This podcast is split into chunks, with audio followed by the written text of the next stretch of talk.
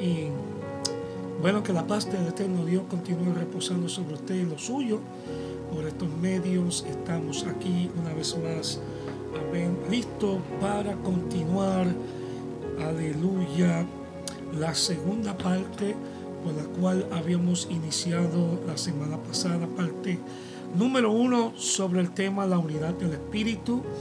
Eh, en el libro de Efesios capítulo número 4 en el libro de Efesios capítulo 4, Ephesians chapter 4, the unity in the spirit. Amén. Y bueno, hoy vamos a continuar. Ojalá que el tiempo de hoy no nos traicione y que tengamos suficiente tiempo para abundar. Amén. En lo que habíamos quedado de acuerdo. Los siete, amén, aleluya, eh, puntos que vamos a tocar que componen, amén, aleluya, este propósito de la unidad del Espíritu. Permítame iniciar en esta hora con una oración. Padre, en el nombre de Jesús te damos gracias. Señor, porque una vez más nos concede este momento de presentarnos, Señor, Dios mío, primeramente en tu casa, en tu presencia, dándote a ti la gloria y el honor enalteciendo tu poderoso nombre porque tú eres digno de recibir esa gloria. Señor Padre, en estos momentos presentamos, Dios mío, este programa, el podcast Sinaí, por la cual en continuación estaremos tocando, Señor Padre, varios puntos sobre el tema que iniciamos, Señor, en la primera parte sobre la unidad del Espíritu. Invitamos tu presencia, Señor Padre, que Tome, Dios mío, Señor, la posición controlando, Señor, perfumando la atmósfera, Señor Padre, tanto como aquí en la oficina donde estamos posicionados, al igual transmitiendo, Dios mío, esta paz, Señor, sobre cada cual que se encuentra en su hogar en estos momentos, en su recámara, oh Señor Padre, sea la forma que estén ellos, Señor, Dios mío, eh, cómodamente este, posicionado, listo para disfrutar de esta transmisión o están manejando, solo tú conoces. Te pido, Señor Padre, que tu mano poderosa esté sobre ellos, Señor, en estos momentos, administrando, Señor Padre, esta palabra, Señor, a cada corazón y pidiendo, Dios mío, que tú, Señor, nos otorgue con sabiduría de lo alto, Señor Padre, porque aquí, Señor, aleluya, todo que hacemos, Señor Padre, te damos a ti la gloria y el honor porque tú eres digno y eres tú el que la mereces. Gracias, Señor Padre, en el nombre de Jesús. Amén y amén. Bueno, mis hermanos, amigos, amada audiencia que por estos medios una vez más ha decidido de participar, amén, estando atento, participando, gloria a Dios, para escuchar, amén, eh, lo que tenemos listo para presentar como segunda parte. Vamos una vez más al libro de Efesios capítulo 4. Y la semana pasada estuvimos hablando, eh, introduciendo más o menos el punto de vista del apóstol Pablo sobre este concepto, sobre la fundación, la, implementación, amén, eh, de este propósito, por la cual el apóstol Pablo presenta la importancia de cómo se formó, amén, y el propósito por la cual se formó. Eh, estuvimos hablando y tocando algunos puntos. Y hoy vamos a continuar. Vamos a comenzar con un cuerpo, con un cuerpo. Amén. Hay un solo cuerpo y no muchos cuerpos. El apóstol Pablo nos deja entender, obviamente, que el cuerpo debe de ser uno solo. O sea, habíamos tocado unos puntitos eh, sobre la división, una iglesia dentro de otra iglesia eh, la importancia de tener solamente un cuerpo y no ignorar, amén, que el cuerpo de Cristo tiene que ser uno solo. Y Pablo ya ha puesto ¿verdad? su punto de vista discutiendo, amén, con este argumento que la obra de nuestro Señor Jesús, amén, en estos puntos de vista, o sea que ya la eliminación de los obstáculos y las hostilidades entre los creyentes judíos y gentiles en Cristo, o sea que eh, Él está introduciendo que debemos de crear una unidad en el mismo cuerpo, o sea, dos unidos en uno. Y como Él lo explica y lo enseña, de los dos un solo y nuevo hombre haciendo la paz. Y mediante la cruz reconciliar con Dios a ambos. Amén con este propósito, una vez más enfatizando un solo cuerpo. En el capítulo número 2 de Efesios, capítulo número 2 de Efesios, creo que habíamos leído estos versículos, pero lo voy a invitar que vaya conmigo de nuevo. Capítulo 2 del libro de Efesios.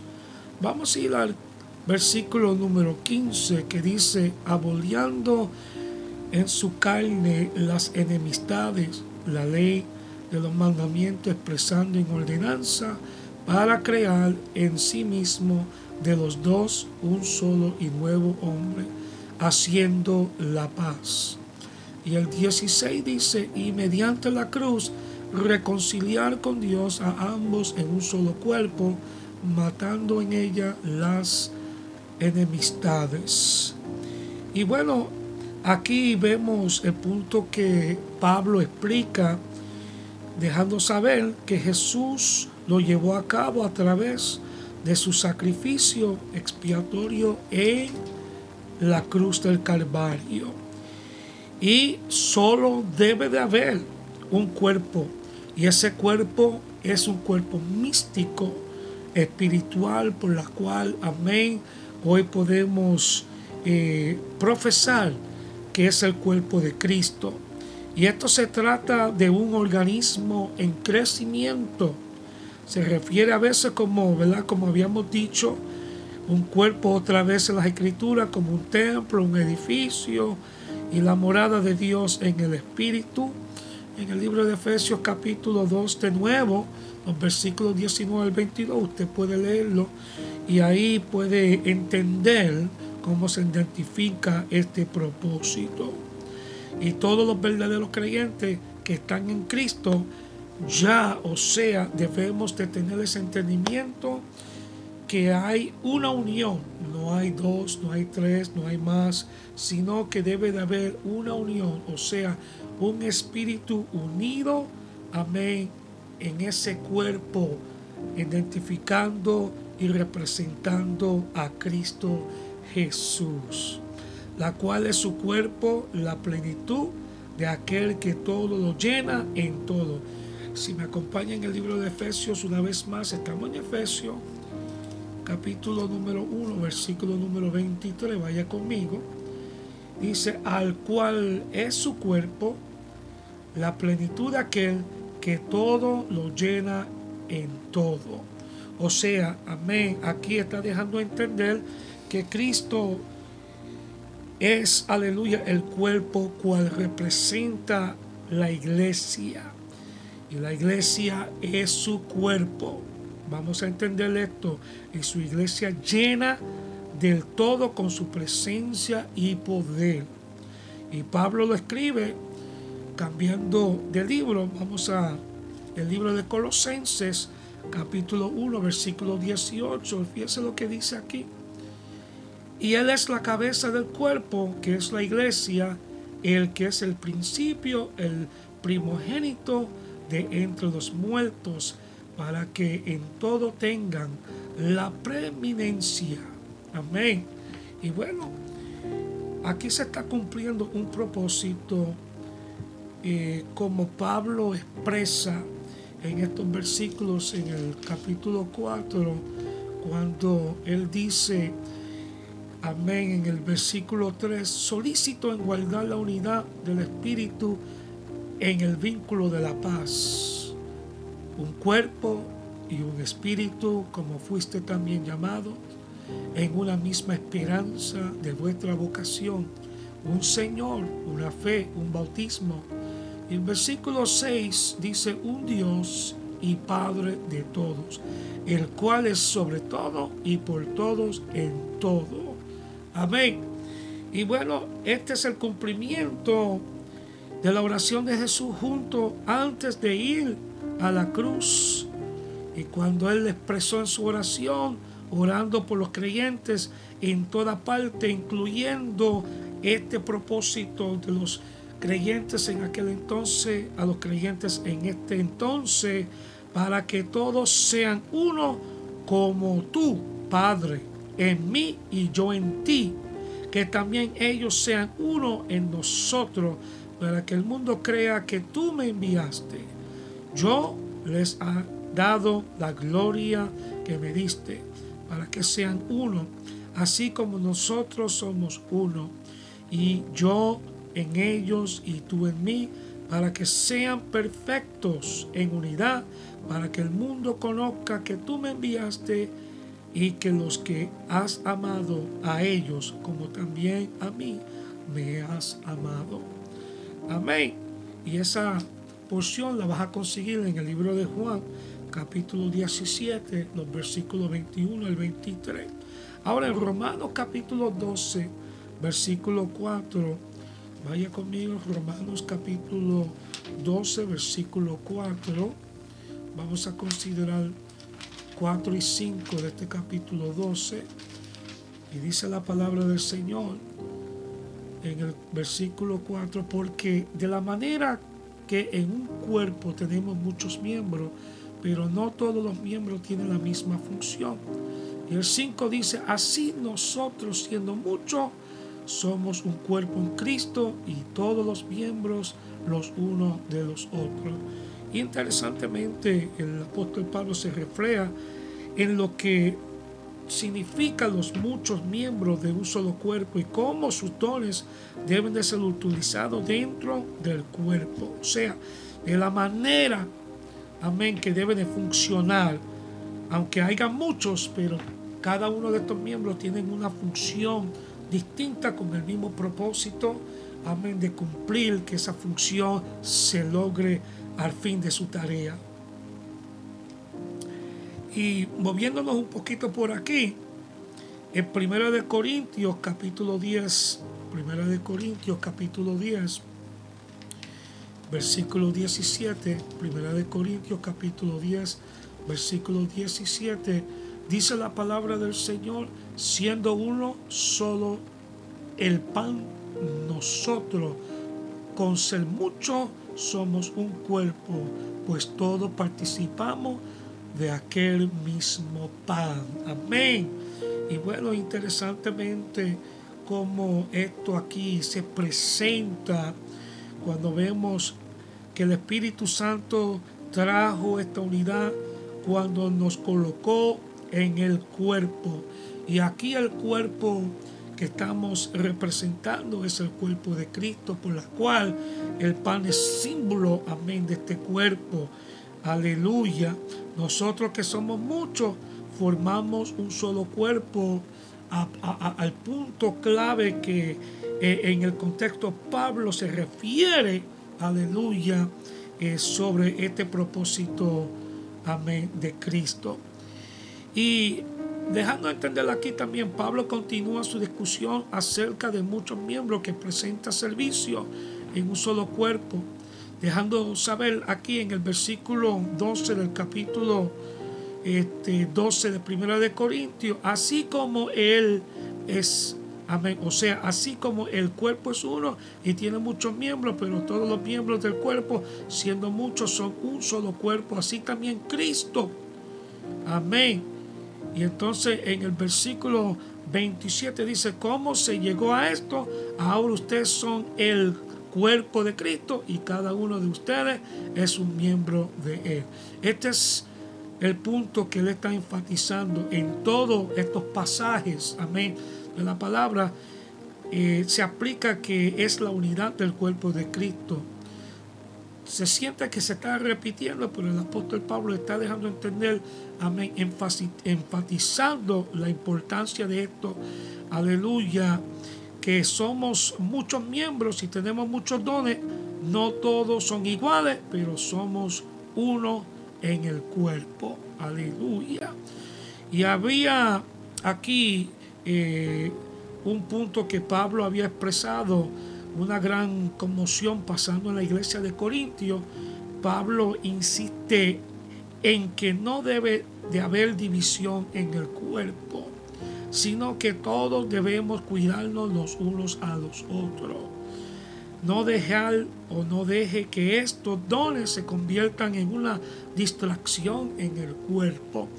Mira hermano, en cortas palabras o en otras palabras, o resumiendo, no dejando que el entojo personal eh, quiera ser o copiar lo que el hermano o la hermana, amén, está haciendo. O sea, usted va a hacer un molde completamente distinto, diferente, pero usted tiene parte integrante esa función en el cuerpo de Cristo. Amén. Y al mismo tiempo el Espíritu Santo amén, hace y cumple su propósito para que esa función en nosotros, amén, se lleve a cabo, aleluya, y que nos haga este o nos deje sentir que somos parte integrado, aleluya, de ese cuerpo. El Espíritu Santo, dice el apóstol Pablo, mora en todos los creyentes, amén, que están en Cristo Jesús. Y para que usted esté en Cristo Jesús, usted tiene que ser parte integrante, aleluya, del cuerpo de Cristo. Amén. Ahora, en el capítulo número 3 de Primera de Corintios, capítulo 3 de Primera de Corintios, vamos a ir un momentito a la palabra del Señor y en el capítulo 3 de Primera de Corintios vamos a y considerar el versículo 16, amén. Que hay una pregunta aquí que dice, ¿no sabéis que sois templo de Dios y que el Espíritu de Dios mora en vosotros? ¿Qué dice Pablo con esto? A causa, este, a causa mejor, no sabéis que sois templo de Dios y que el Espíritu de Dios está en vosotros. O sea que nos deja entender aquí que no podemos ignorar este propósito. Amén. Que vuestro cuerpo es templo del Espíritu Santo. Yo creo que ya a estas alturas usted tiene conocimiento de esto, que el Espíritu Santo habita adentro de nuestros templos. Amén. Interesante que nosotros hemos sido constituidos templos, hemos sido formados templos hemos sido formados esta estructura para que more adentro, amén, lo que se comunica con el Señor. Es el Espíritu Santo, amén, por cual la palabra nos enseña a nosotros que cuando Cristo ascendió al reino, amén, aleluya, Él dejó con nosotros el consolador. O sea, la palabra dice el paracleto, amén, el otro, dejando entender el Espíritu Santo que a través del Espíritu Santo podemos comunicarnos, aleluya, con el trono. Amén. Y avanzando un poquito aquí, porque queremos cortar un poco de esta tela. Amén. Hay mucha información. Vamos a saltar un poquito. Aquí un punto también que Pablo quiere presentar, eh, diciendo no es de extrañar. Aquí el apóstol Pablo dejando entender de que podamos amonestar a la iglesia a ser muy cuidadosos en cómo tratar al Espíritu Santo. Debemos vigilar, o sea, tener cuidado cómo nosotros nos conducimos, cómo accionamos en nuestras conductas, en nuestras actitudes, nuestros comportamientos. Amén. Así que no se lamenten de Él, Ahí anote ahí en sus notitas Efesios capítulo 4, versículo 30. Efesios capítulo 4, versículo 30. Quítese de vuestros, de vosotros toda amargura, enojo, ira, gritería, maledicencia y toda malicias. Capítulo 4, versículo 31. Dando que estas acciones contristan al Espíritu. Amén. Yo creo que usted sabe esto. Podemos promover la unidad, hacer antes ser bondadoso uno con otro, misericordioso como dice la palabra, habíamos leído, perdonándonos unos a los otros, como Dios también os perdonó. Amén a vosotros en Cristo. Capítulo 4, versículo 32. Así como debemos andar en el Espíritu.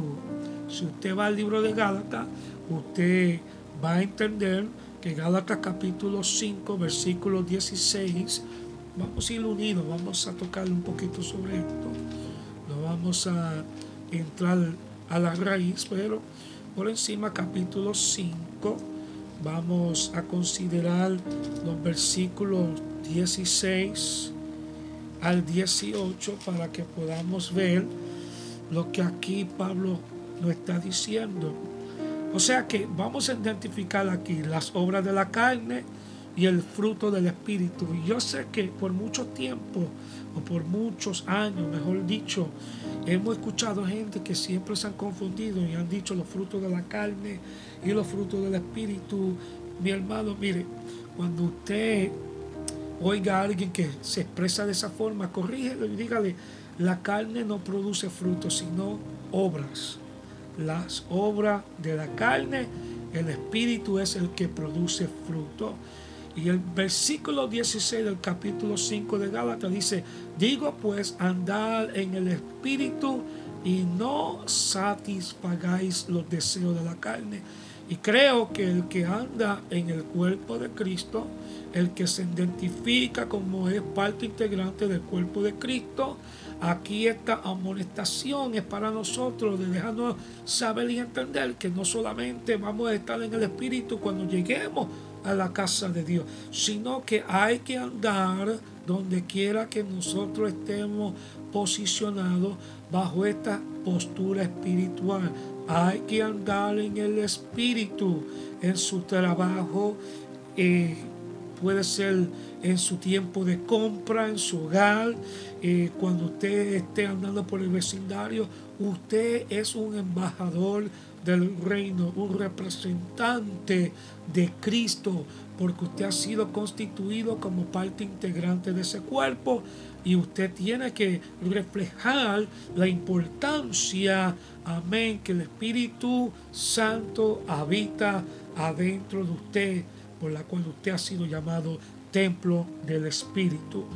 Y el versículo 17 dice, porque el deseo de la carne es contra el Espíritu y el del Espíritu es contra la carne. O sea que hay un pleito, hay una discordia, hay, amén, aquí unas indiferencias. Vamos a entender en pocas palabras que no hay un acuerdo. El Espíritu nunca va a estar de acuerdo con amén, la forma que la carne quiere comportarse y producir, pero también dice aquí la carne, amén, y esto se opone entre sí para que no hagáis lo que quisiere. Y el versículo 18 dice, pero si sois ah, guiados por el Espíritu, no estáis bajo la ley. O sea, el Espíritu es el que nos guía En este tiempo. Y mientras el Espíritu nos guía a nosotros, nosotros vamos comprendiendo lo eminente de esta postura, lo eminente, amén, de este andar, de que tenemos que ser solícitos, entender que debemos de comportarnos, nuestras conductas tienen que ser conductas que producen frutos. Amén. La gente no puede ver lo que está dentro, sino ver lo que está afuera, lo que usted refleja. Y de acuerdo a lo que se demuestra por fuera, la gente va a entender que eso es lo que está dentro. Si usted se comporta como una persona positiva, una persona este, con conducta, con características amén, ordenada, entonces la gente va a decir, este individuo que por dentro, amén, refleja lo que por fuera está viviendo una vida de rectitud, una vida recta ante la presencia, ante los ojos de Dios. Pero si usted es un hipócrita, perdona esa palabra, yo sé que puede ser una palabra fuerte, este, o sea que se conduce de una forma en lo exterior, pero por dentro, en lo interior, hay otro estilo de comportamiento, entonces usted es un fraude, es un fraude, es un falso. Y Pablo aquí está dejando entender que antes nosotros nos conducíamos de esta forma. Aquí nos deja entender que antes cuando andábamos por nuestras propias este, cuentas, eh, nosotros dominábamos nuestros propios cuerpos. No había un amo, o sea que no había ese personaje ideal donde nosotros podíamos reportarnos y decir, aleluya, que es nuestro dueño, nuestro amo, el que nos controla a nosotros, sino que antes hacíamos lo que nos daba la gana, eh, conduciéndonos bajo esta forma descuidosa, esta forma este, desorientada, en una forma desordenada, en una forma desagradable ante los ojos de Dios. Pero ahora nuestros cuerpos tienen un amo. Y el cuerpo que tiene un amo, que es Cristo Jesús, se tiene que comportar como la palabra nos enseña que debemos de accionar y conducirnos. Ya no podemos este, soltar lo que soltábamos antes, tenemos que soltar la, la, amargura, el enojo, la ira, la gritería, amén, todas estas cosas que eran de maldición en nuestro caminar. Y si alguno todavía, si alguno todavía tiene una de estas características posicionadas dentro de usted, mire, le voy a decir una cosa con mucho respeto, échalo fuera, despídete de ese, de ese sentir, desprende esa función de tu cuerpo, de tu mente, amén, para que tú puedas andar libre, andar libre. Y dice la palabra que donde está el Espíritu, ahí hay libertad. Por lo tanto, debemos de tener cuidado en cómo vivimos, en cómo, aleluya, conducimos nuestras vidas y asegurarnos de que estemos llenos del Espíritu. De acuerdo a Efesios capítulo 5, vamos a ir al libro de Efesios una vez más, capítulo 5. Gloria a Dios. Y vamos a ver lo que dice aquí Efesios capítulo 5, eh, versículo 18 5, 18.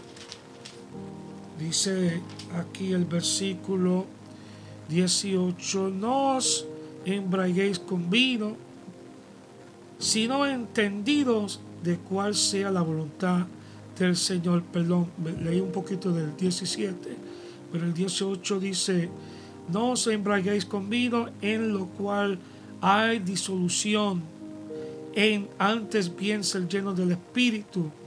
Amén. O sea, usted puede poner esos dos versículos juntos, el 17 y el 18, porque ahí usted puede este, sacar un entendimiento en esos dos y resumirlo y aplicárselo a sí mismo. Eh, y terminando con, con mire, hay tanta información que queremos simplemente resumir porque no queremos este,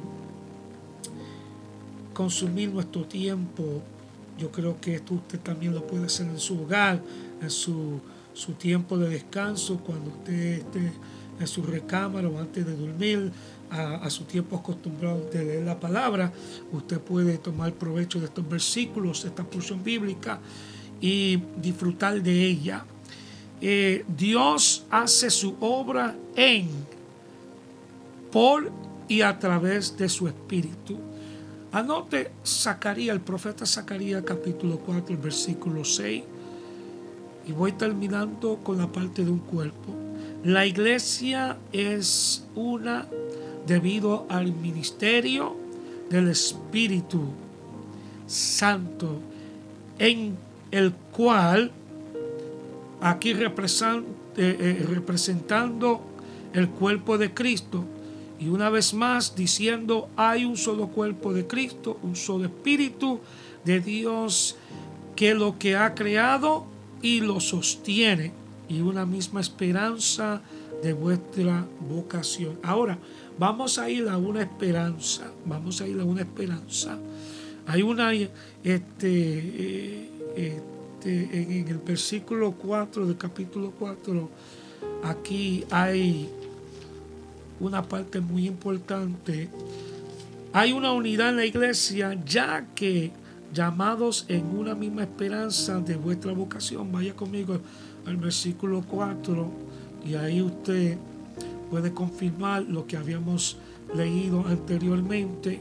Pero quiero dejar entender aquí, debido al llamado interno eficaz de Dios por el Espíritu, hemos creído en Cristo y recibido el don gratuito, gratuito, amén, de la vida eterna. Este fue un acto de la gracia de Dios que Él alumbró, o sea, dejó entender, amén, aleluya, eh, para que sepáis cuál es la esperanza a aquel y a todo lo que necesitamos tener un entendimiento más profundo que Él os ha llamado. Él nos ha llamado. ¿Cuál es la riqueza de la gloria de su herencia en los santos? Y dándole por encimita aquí la obra eficaz del Espíritu Santo nos hizo, amén, arrepentir, aleluya, y crear en Cristo una nueva forma de vivir.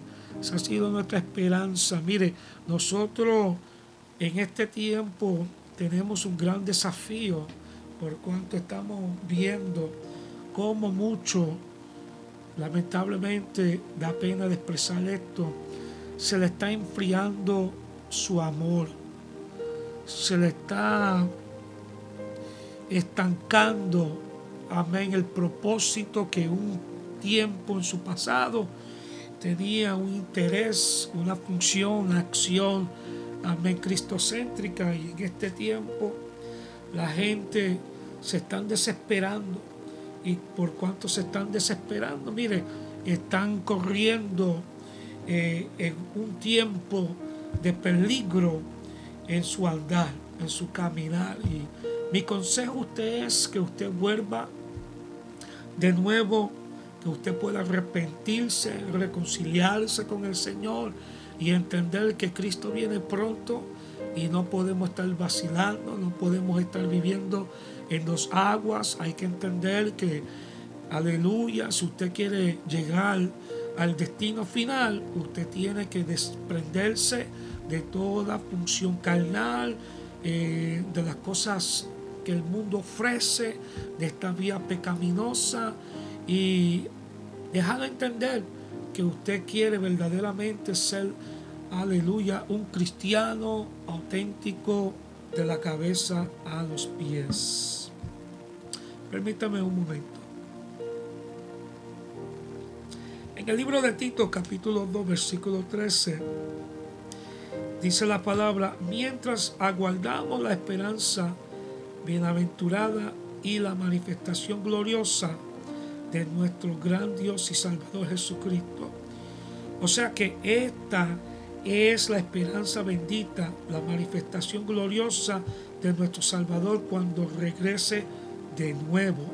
El Señor Jesús es nuestro gran Dios y Salvador, acuerdo a lo que nos enseña las Escrituras.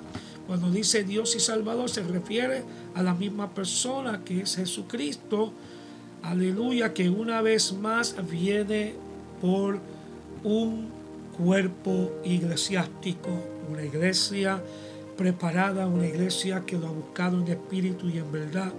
Y por eso, como estábamos enfatizando hace unos momentos atrás, dejando entender esta importancia de que nosotros tenemos que volver a los pies de Cristo si estamos alejados Y si estamos tibios, recuérdense que la palabra nos enseña que seremos vomitados. Amén. Eso es lo que dice también, para dejar de entender, primera de Juan capítulo 3, versículo 2. No sabemos cuándo Cristo va a regresar a esta tierra, pero podemos tener confianza en que cuando Él se manifieste seremos semejantes a Él, porque lo veremos tal como Él es. Qué lindo que esa es nuestra esperanza. Miren, mis queridos hermanos, queremos ser trasladados, aleluya, de esta tierra, queremos ser promovidos.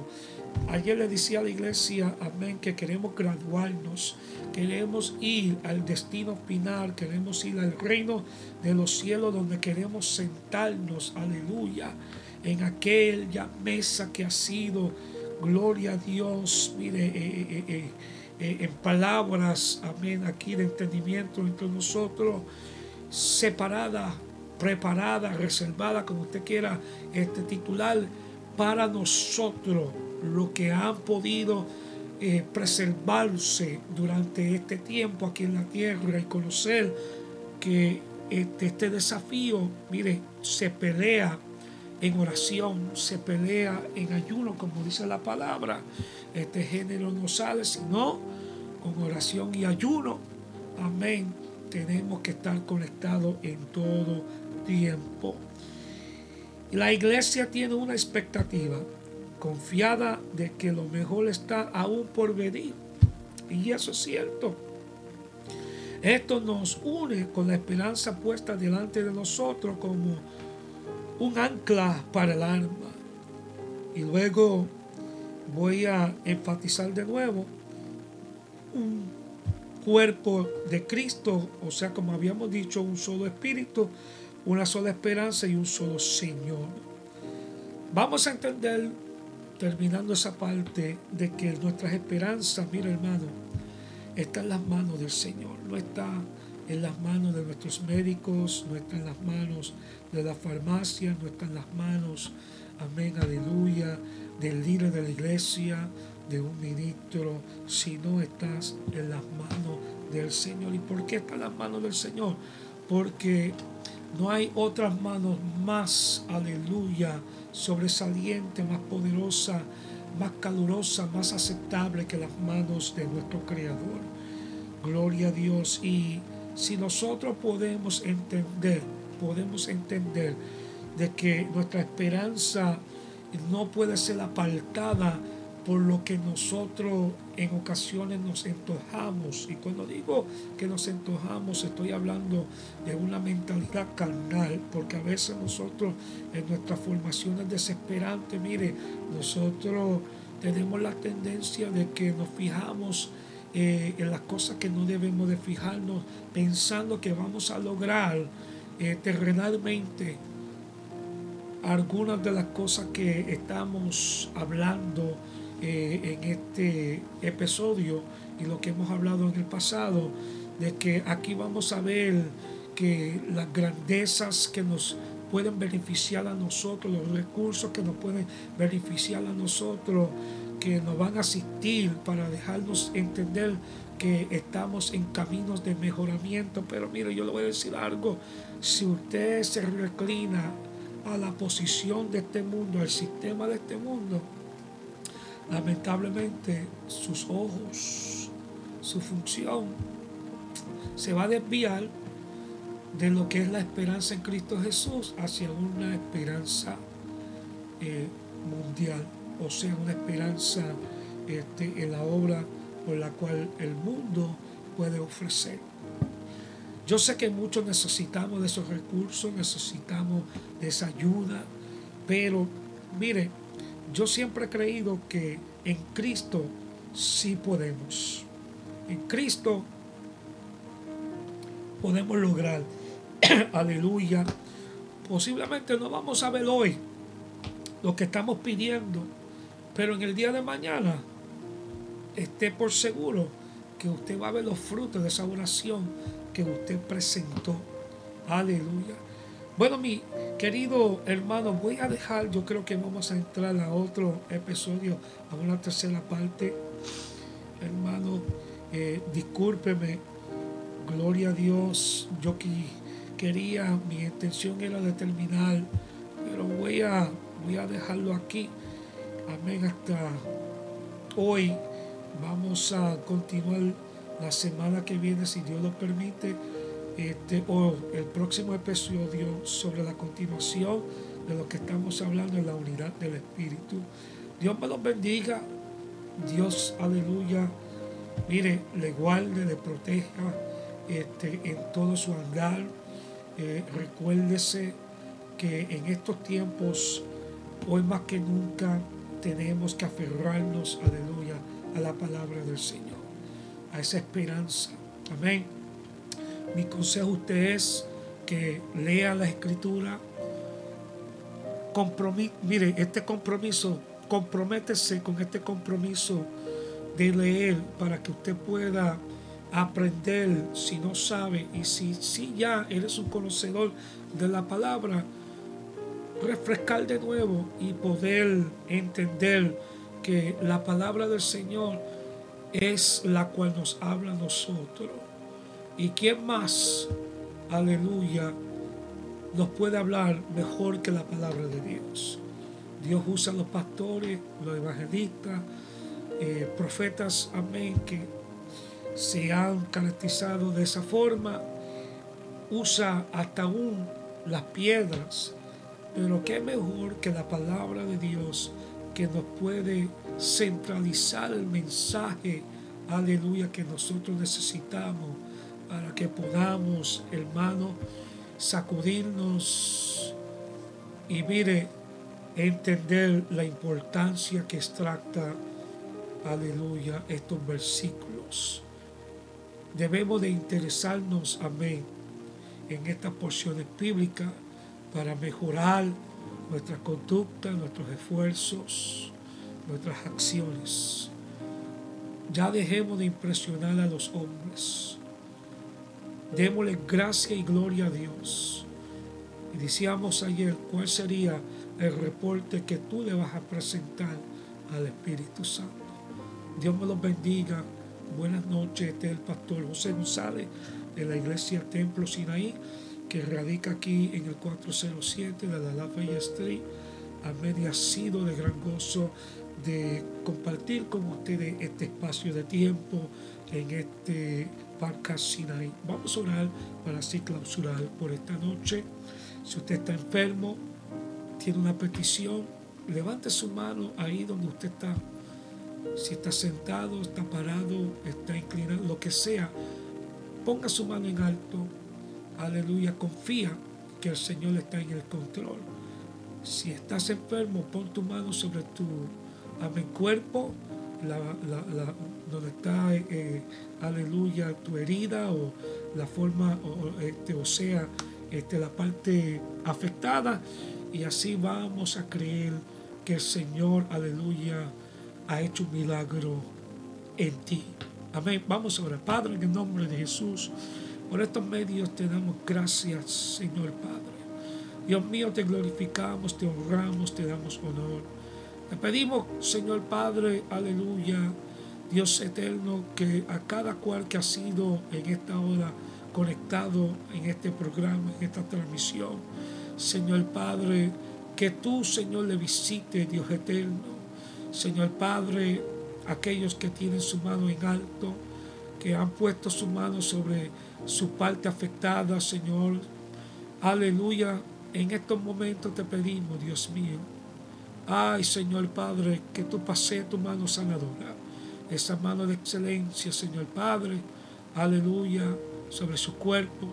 Para que sí, Dios mío, reciba la sanidad en el nombre de Jesús. Señor Padre, tú conoces sus peticiones. Tú conoces sus deseos y anhelos, Señor Padre. Tú conoces a aquellos que están pasando por momentos difíciles, Dios mío. Pidiendo, Dios mío, que tu espíritu les consuele, que tu espíritu les fortalezca. Señor Padre, que puedan, Señor, refrescar el sentir y entender que todavía la esperanza, Señor Padre, en Cristo Jesús es importante, Dios eterno. Que puedan, Señor Padre, volver, Dios mío, a comprender, aleluya, que hay que buscarte en espíritu y en verdad. que hay que vivir, Señor Padre, aleluya, comprometido por tu palabra y andar conforme tu palabra nos indica. Señor Padre, te pido, Señor, aleluya, fuerzas nuevas sobre aquellos, Señor Padre, que están caídos, sobre aquellos que están alejados, detenidos, Señor, aislados, Señor Padre, que no se han presentado, Dios mío, en una casa donde se adora tu presencia, donde se busca, Señor, aleluya, de tus rostros, aleluya, Señor Padre, pidiendo, Dios eterno, que ellos puedan sentir este toque, que tu espíritu le visite, los conmueva, Señor, impulsarlo, Señor Padre, que vuelvan de nuevo, Señor, aleluya, al lugar donde deben de estar presentes, a congregarse, Dios mío, y buscar de tu presencia, como es, aleluya, Dios mío, aleluya, el propósito de cada cristiano.